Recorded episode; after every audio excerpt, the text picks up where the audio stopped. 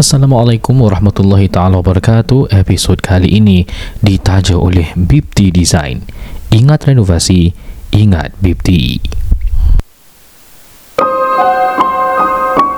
Anda sedang mendengar kisah Rukien S G bersama Ust Ruk dan Ust Tam.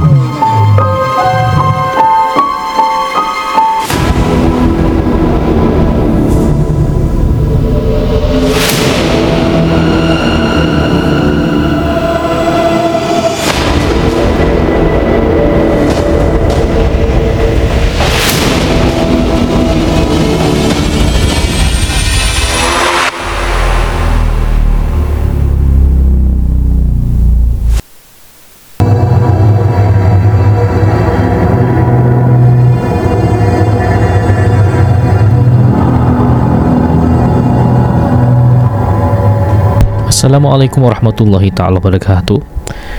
Selamat datang para pendengar kisah Rukien S G bersama saya Rukunuddin Zainur pada kali ini. Dan uh, Ustaz Tam tidak bersama saya pada hari ini di atas sebab-sebab yang tidak dapat dielakkan. Para pendengar K R S G, jam menunjukkan jam satu pagi dan uh, saya masih lagi recording pada waktu ini demi konten dan demi para pendengar K R S G. Baik para pendengar K R S G, tajuk pada kali ini saya mengambil tajuk Harimau Mengaum. Tentunya para pendengar K R S G tertanya-tanya, Eh, apa benda pula episod Harimau Mengaum pada kali ini? Para pendengar K R S G, ini berdasarkan kisah yang benar di mana saya melalui satu rawatan, dan saya kira ini adalah sebahagian daripada kongsi pengalaman sebagai seorang peruqyah. InsyaAllah nanti kita akan kongsikan kepada anda dua kongsi kisah daripada kiriman seorang melalui email daripada orang yang sama, dan beliau memberikan dua kisah. Sekali lagi para pendengar K R S G, episod kali ini ditaja oleh Bibty Design. Ingat renovasi, ingat Bibty. Bagi anda yang belum like uh, nak cakap Facebook pula tadi eh Eh, belum like Instagram page mereka, dipersilakan like dan uh, sama-sama kita support eh, mereka-mereka yang uh, sedang berusaha eh, ataupun usahawan dalam uh, bisnes. Lebih-lebih lagi kalau kita nak sebut pasal bisnes renovasi rumah eh, mereka adalah orang-orang yang boleh dipercayai, uh, very young age, tetapi bagi saya memberikan saya semangat dan perangsang eh, bahawa sesiapa sahaja mampu untuk melaksanakan bisnes dengan ikhlas. Para pendengar K R S G, saya mulakan dengan kongsi pengalaman saya pada hari ini. Saya terima satu panggilan untuk merawat satu keluarga, di mana dalam description tu eh, bagi mereka yang ingin ruqyah bersama saya, anda selalunya just serve website uh, dan buka slot eh, melalui website saya ruqyah.sg, R U Q Y A H dot S G. Sekali apa yang berlaku, saya datang dan saya ingat rumahnya daerah Haugang, dan telah pun diberikan izin oleh ahli keluarga untuk menceritakan pengalaman ini. Saya pun sampai, naik lift, ketuk pintu, tekan doorbell, dan kemudian uh, mengucapkan salam, Assalamualaikum. Maka saya didatangi seorang lelaki yang Masya Allah, beliau kelihatan seperti gembira eh dapat berjumpa dengan uh, saya, Ustaz Ruk. Saya masuk, dan bersama saya pada ketika itu ada seorang makcik yang merupakan ibu kepada lelaki yang sambut saya. Ada seorang lagi wanita dan lagi seorang lelaki yang saya percaya wanita itu adalah adik kepada le- lelaki yang uh, kata orang tu menerima kunjungan saya. Dan lagi seorang lelaki yang mungkin boleh dikatakan suami kepada perempuan tersebut. Para pendengar K R S G, saya pun bertanyakan apakah jenis gangguan yang sedang dihadapi. Maka mereka mengatakan, Ustaz, rumah ni yang duduk adalah mak saya seorang. Jadi bapa saya ataupun suami, almarhum suami kepada makcik ini telah pun meninggal dunia, dan makcik ini tinggal di dalam rumah itu berseorangan. Jadi saya bertanya, okey, Masya Allah, uh, macam mana makcik Kup, semuanya okey? Alhamdulillah Ustaz, uh, saya ni kuat beramal eh, dengan uh, dapat kelihatan makcik ni very positif. Maka saya lanjutkan persoalan, okey, jadi selanjutnya apa? Maka mereka, mereka pun mengatakan, Ustaz, memandangkan mak saya tinggal seorang di dalam rumah ini, mak saya sering diber, kata orang tu, uh, diganggu eh, ada gangguan yang berlaku kepada mak saya. Yang yang berbicara kepada saya merupakan anak lelaki dia lah. Okey. Jadi saya pun tanya, okey, saya mulakan makcik. Makcik, um, tanda pertama kalau saya tanya ataupun S O P saya, makcik ada mimpi-mimpi buruk tak makcik? Maka makcik itu kata, ada Ustaz. Saya tanya, mimpi ular ada? Mimpi anjing ada? Dia cakap mimpi ular ada Ustaz. Hmm, ni dah macam tanda gangguan ni. Okey makcik, kalau satu tanda tu tak mu- mungkin bererti apa-apa, uh, saya tanya tanda yang kedua. um, Makcik ada dengar bunyi-bunyi pelik-pelik tak? Jadi makcik tu memberi jawapan, ada. Kadang-kadang dengar suara anak panggil, kadang-kadang dengar suara uh, arwah suami punya suara pun ada Ustaz.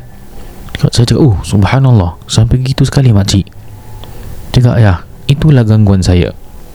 Hmm, tanda ketiga saya bertanya kepada makcik tersebut, okey makcik, makcik dah mula nampak jelmaan-jelmaan hantu ataupun uh, apa-apa benda pelik-pelik lah yang makcik lalui? Makcik tu berkata, ada Ustaz, saya selalu nampak jelmaan-jelmaan seperti pocong lah, mungkin pontianak lah, dan uh, ada yang sosok embak kunti lah, atau lebih dikenali masyarakat kita di Singapura dan Malaysia sebagai makhluk pontianak. Jadi pada pendengar K R S G, saya tengok, eh, makcik ni ada tiga-tiga tanda besar ni. Hmm, tak jadi masalah. Because untuk saya, kalau nak cakap makcik ni ada gangguan, kalau tiga tanda tu, tanda, tanda besar yang ada, finally nak tahu, nak cek adalah melalui membacakan ayat-ayat Al-Quran dalam keadaan orang-orang yang nak diruqyahkan ni dalam keadaan tenang. Jadi para pendengar K R S G, saya pun lanjutkan dan uh, memberi kata orang tu arahan eh, kepada uh, keluarga tersebut. Keluarga yang baik, Masya Allah. Okey, abang, kakak, makcik, ni sebelum saya nak mula ruqyah, saya nak minta izin boleh? Saya minta izin, saya nak bakar kayu bukhur. Uh, jangan risaulah, kayu bukhur saya ni bau dia, bau dia vanila sikit. Dan saya sendiri yang membaca surah al-Baqarah dekat kayu bukhur tersebut. Diterangkan oleh para ulama dalam ilmu ruqyah syar'i, mereka mengatakan ini salah satu usaha untuk mengusir gangguan ji. Jadi makcik dan keluarga tu pun mengizinkan. Maka saya mula pakai arang dulu. Dan untuk para pengetahuan, para pendengar K R S G, saya gemar memakai arang yang dia shape ni macam polo lah, tengah-tengah tu berlubang. Kalau you pakai arang yang biasa, memang lambat lah kalau nak nak hidupkan. Jadi saya gunakan yang tengah-tengah berlubang. Saya bakar menggunakan lighter, dan saya meletakkan kayu bukhur eh, yang saya dah bacakan surah al-Baqarah masuk tiga jam eh, baca di hadapan kayu tersebut, tiupkan pada kayu tersebut. Dan ini adalah usaha saya untuk mengusir gangguan jikalau ada gangguan di dalam rumah tersebut. Namun niat saya yang utama adalah menghidupkan sunnah supaya rumah tu berbau wangi. Maka saya bakar bukhur tersebut. Saya akan mulakan melalui entrance rumah di pintu gate. Kemudian saya ambil arah kanan saya dan lalu saya ingat eh, saya melalui hall room dulu, kemudian hall di kanan itu bertemu dengan dapur. Bila bertemu dengan dapur, kemudian penghujung dapur tu ada sebenarnya toilet. Saya akan tiup kasih bau wangi eh, di dalam toilet itu, kemudian jalan terus.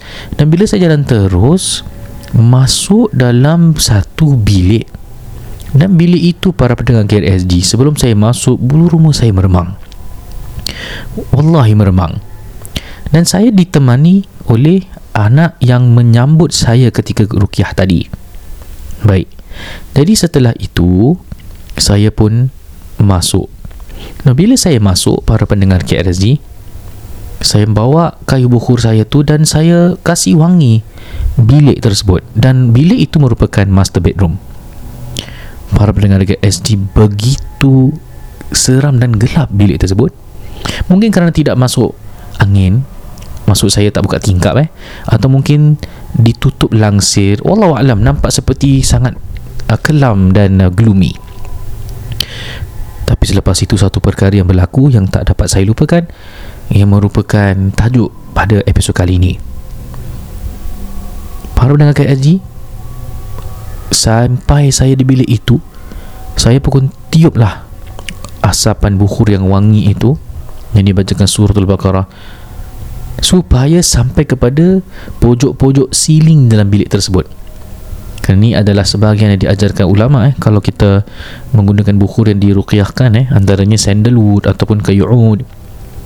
Para pendengar K R S G, apa yang saya dengar adalah ngauman harimau. Subhanallah, saya terkejut para pendengar K R S G. Saya pun toleh ke belakang kerana saya ingat anak kepada makcik tu yang sambut saya datang untuk ruqyah, dia ikut saya. Saya pusing kat dia, tengok kat saya, mata kita terbelak kerana terkejut sangat-sangat. Saya cakap, "Bang, awak dengar bunyi tadi?" Dia dah nampak mata terbelak, "Ustaz, saya dengar." Ni saya cakap, "Eh, dengarnya macam bunyi harimau mengaum kan?" "Abang tu Ustaz, saya pun dengar macam bunyi harimau Ustaz." Bermakna bunyi yang saya dengar bukan saya sahaja seorang yang dengar, tetapi didengar juga oleh ahli keluarga di dalam rumah tersebut. Saya pun dah belur rumah ternaik, abang tu pun dah belur rumah ternaik. Saya tak peduli, kita cekal, tawakal kepada Allah, teruskan eh, bakar kayu bukhur itu, kasih wangi rumah. Dan saya ingat bila saya keluar rumah para pendengar K S G, demi Allah, saya tutup pintu. Saya tutup pintu eh. Lepas dah wangikan rumah tu, saya biarkan bukhur di dalam bil itu, saya tutup pintu. Kemudian saya menerangkan kepada makcik dan kepada uh, kakak ataupun adik perempuan daripada abang tadilah. "Cik, saya dengar bunyi pelik makcik. Saya dengar bunyi harimau mengaum." Makcik tu pun astaghfirullahalazim. Dan saya tanya, ini minta maaf saya tanya, ada ke sesiapa yang you kenal ni ada simpan harimau putih ke sebagai kata orang tu saka ataupun dampingan? Muka mereka satu-satu terkejut para pendengar K R S G. Mereka memberitahu kepada saya, "Ustaz, dulu arwah suami gemar kolek-kolek benda. Salah satu tu adalah tapak kaki harimau, subhanallah, yang berkuku." Para pendengar K R S G, teli kan kan teli dengan apa yang saya dengar dan apa yang berlaku, tidak menjadi masalah. Bukan perkara itu yang saya fokuskan. Fokus di sini ialah membaca ayat-ayat ruqyah. Jadi saya arahkan kepada ahli keluarga, "Okey, kamu semua tenang, duduk, kalau nak tidur, tidurlah. Dengar saya baca Al-Quran dengan mata yang tertutup. Let go, let God. Kalau ada apa-apa reaksi yang pelik-pelik, biarkan, biar saya yang handle, insyaAllah." eh. Saya mengharapkan dan berdoa kepada Allah, semoga diberikan kata orang tu uh, lindungan Allah dan kesembuhan jikalau ada kesakitan. Para pendengar K S Z, bayangkan di dalam rumah tersebut, saya seorang sahaja yang mata terbuka membaca Al-Quran dan yang lain semua tutup mata. Dalam hati saya, Eh na'uzubillah lah kalau tiba-tiba muncul makhluk kepada pemata. Aku dah dengar bunyi harimau ni. Saya pun baca daripada awal Baqarah, pertengahan Baqarah, ayatul kursi, akhir Baqarah. Dan bila sampai kepada ayat seterusnya eh, di mana mengikut pengalaman saya yang tidak banyak dalam ribuan orang yang saya rawat, di situ bakal ada reaksi kalau menunjukkan adanya gangguan. Selalunya pada ayat yang saya akan baca ini di pertengahan ayat-ayat ruqyah adalah kemungkinan jadinya rasukan ataupun gangguan-gangguan yang pelik-pelik. Para pendengar K R S G, tahu tak apa yang berlaku? Saya terdengar bunyi yang kuat dan saya yakin ahli keluarga pun dengar bunyi tersebut, tapi mereka tidak hiraukan kerana saya dah diberi arahan, whatever happens, biarkan, let go, let God, let go, let God. Subhanallah, para pendengar kita dengar, tahu tak bunyi apa tu?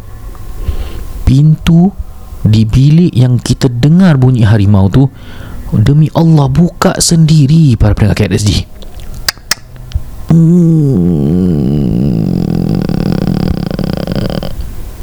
Bunyi kuat, seakan ada seseorang yang buka pintu dan ingin keluar. Para pendengar K R S G, dalam keadaan saya terkejut, saya masih melihat mata-mata yang saya ruqyahkan, mereka tutup mata mereka. Maka selanjutnya, saya diri sambil baca Al-Quran. Dan ayat yang selalu ada reaksi, inilah dia para pendengar K R S G, ayat Surah Yunus, ayat lapan puluh satu dan lapan puluh dua. A'uzubillahi minasy syaitanir rajim. Saya membaca ayat ini sambil pergi ke arah yang saya dengar bunyi tersebut. Seakan dengar seperti seseorang membuka and knock pintu tu. Saya nak nak be sure, okay, ini bunyi apa ni? Saya baca pena'udhu syaitan rajim. فَلَمَّا أَلْقَوْا قَالَ مُوسَى مَا جِئْتُمْ بِهِ السِّحْرُ إِنَّ اللَّهَ سَيُبْطِلُهُ. Dan pada waktu dan ayat itulah pintu terbuka, seperti kedengaran pintu terbuka. Saya diri dan saya pergi tempat. Subhanallah, para pendengar K R S G, benar-benar pintu itu terbuka sendiri. Now, being the rational me, saya cuba fikir, eh, ini mungkin ni ada angin kot. Saya tengok dapur, subhanallah, tingkapnya tertutup. Saya tengok kat tingkap di hall, semua tutup. Kerana saya ingat, saya beri arahan, saya nak bakar kayu bukhur, tutup semua tingkap. Jadi bau dia melekat di dalam rumah. Saya sudah panik ni para pendengar K R S G. Eh? Ni jujur saya cakap, memang memang menakutkan. Bila saya pandang belakang, saya nampak abang tadi tu yang ikut saya dengan bunyi harimau tu, dia dah buka mata. Dia tenung saya, saya tenung dia. Saya cakap dengan dia sambil baca ayat Quran Al-Ruqyah itu. Saya mengarah tangan saya, sini sini sini, tengok ni, tengok. Jadi dia pun berdiri dan yang lain masih lagi tutup mata, masih mendengarkan saya baca ayat Ruqyah. Dia datang kat saya dan dia sendiri menyaksikan pintu tu terbuka. Saya bertanya kepada abang, eh, korang ada kamera? Kalau ada kamera bagus ni, nak nampak. Because you know it's not me. You guys tadi dengar saya baca Al-Quran, saya berada dekat dengan you guys dan you guys dengar bunyi. Kemudian makcik tu buka mata, kakak tu buka mata, suami kepada kakak tu buka mata. Semua ketakutan. Kerana benar-benar mereka sendiri mendengar bunyi pintu terbuka sendiri. Dan kelihatan pintu itu terbuka. Saya masih tak puas hati, saya masuk dalam nak tengok kalau ada angin yang menolak pintu ke. Subhanallah, para pendengar K R S G, ingatkan saya dah beri arahan supaya ditutup tingkap. Kerana apa? Kerana saya nak bakar bukhur, jadi baunya melekat di dalam rumah. Masya Allah, demikianlah kisah pengalaman saya yang ingin saya kongsi kepada anda semua. Antara pengalaman yang tak dapat saya lupakan, iaitu gangguan gauman harimau. Para pendengar K R S G, insya-Allah saya teruskan dengan segmen kongsi kisah. Dan saya tengok, eh, dah lapan belas minit dah. Sekejap betul. Masya Allah. Baik, para pendengar K R S G, ini cerita pertama yang disampaikan oleh pendengar K R S G. Ini dia cakap di sini, dengarkan kisahnya. Assalamualaikum Ustaz Ruk dan Ustaz Tam dan juga semua pendengar K R S G. Waalaikumsalam. Saya mengikut podcast ini dari awal jadiannya hingga kini. Semoga sukses. Sukses pula aku ni kan. Dah seorang berbuat salah pula tu. Semoga sukses berterusan, berdakwah, mendidik masyarakat Muslim kita dalam perubatan syariah dan maju dalam aspek yang lainnya. Alhamdulillah, amin. Terima kasih. eh. Ada dua cerita yang saya mau kongsi di halaman K R S G buat renungan. Baik, di sini kisah pertama. Kejadian pertama waktu melalui B M T atau Basic Military Training di Pulau Tekong Camp pada awal sembilan puluhan. Saya berada di sana selama empat bulan. Camp satu ini waktu itu adalah yang tertua di Pulau Tekong. Bunks and facility still stuck eh, in at least sixties or early seventies. Kalau disebut Tekong aja, banyak kisah legenda dan unwritten rules yang selalunya kita dengar. Waktu malam agak biasa ialah dengar bunyi-bunyi yang agak samar-samar, dan kalau ke mana-mana mesti ikut badi ataupun badi sistem. Bagi saya kejadian ini berlaku hampir setiap malam. Eh, setiap malam itu berlaku pada diri saya di sana dan berakhir selepas meninggalkan pulau tersebut. Never been back again till now, insyaAllah, and never will be again. Jadi seperti biasa, kalau book in mandatory kena ambil ubat anti malaria, dan katil kami double decker diberi mosquito net, dipasang atau menyarung melalui empat juru katil. Katil saya atas, badi saya di bawah, dan paras agak menghadap bahu seorang. Kira tiga minggu selepas mula di sana, tiap kali bangun pagi, mosquito net bahagian kaki yang disemat di penjuru katil selalu terlepas, seperti menyelimut atau menyarung seluruh bahagian kaki hingga ke paras beha. Mula-mula tak fikirkan sangat, tapi as time goes, it became somewhat perplexing. Perplexing eh? Kerana saya ikat ketat sebelum tidur setiap malam, tapi tetap kerap berlaku. Saya tak kongsilah kejadian ini sama badi saya atau dengan platoon mates yang lain. Most times kerana lepas ditekan seharian, jadi waktu malam kita deep sleep eh? kerana kepenatan. Dan it's not issue hingga masuk bulan yang ketiga. Ia kerap berlaku hinggalah bulan yang ketiga. Mula terjadi seperti ada benda yang berada di dalam bang kami eh? dan benda tu merayau. Rasa mosquito net saya seperti dipegang, macam orang menilik kain yang ingin dibeli. All this while saya tidak buka mata saya. Kejadian berterusan berterusan beberapa kali semenjak itu, tapi pada suatu ketika ini yang paling seram. Hingga hari ini masih ingat seperti baru terjadi. Pada lewat malam itu saya susah nak tidur. Jadi bila terasa benda itu bermula lagi, saya rasa lebih gerun dari biasa. Jantung berdetuk menggila. Seluruh badan keras eh, stiff. Dan kerana ini mungkin ia atau benda tu macam perasaan. Perasaan yang saya dalam keadaan ketakutan. Saya rasa benda tu menjenguk Ustaz, menentang keadaannya di net betul-betul di hadapan muka saya. Saya rasa keadaannya melihat tekun saya dari dekat, dan saya rasa hidung saya bertemu dengan hidung dia. All this while mata saya tidak buka. Eh, saya tak buka mata.